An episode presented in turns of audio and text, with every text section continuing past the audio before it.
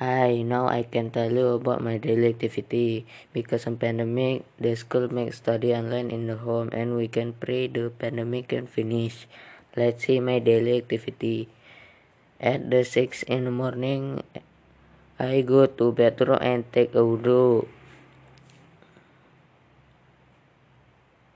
and pray subuh. After the bathing, I go to bed before class online.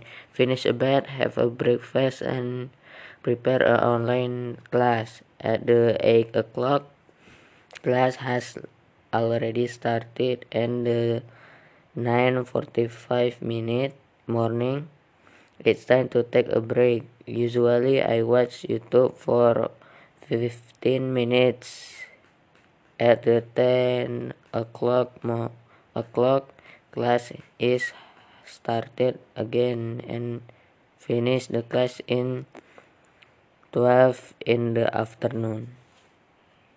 After few hours i usually eat and rest few hours. After school online i usually eat pray zuhur and rest for few hours. At the 3 in afternoon I usually play games or social media like Instagram, YouTube, and TikTok.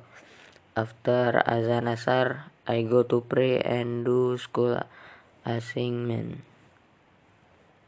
Uh, at the night after praying Maghrib, I go to dinner and read Al Quran when to start at the home. Read Al Quran for one hours and 13 minutes, and then I watch TV or watch a movie in TV. It's very exciting to watch with sister.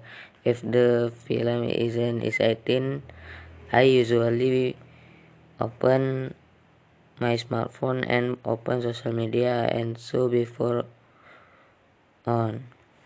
Before going to sleep, I will pray first and at 11 o'clock at the night, it's time to me go to sleep so that tomorrow I can wake up quickly before going to sleep.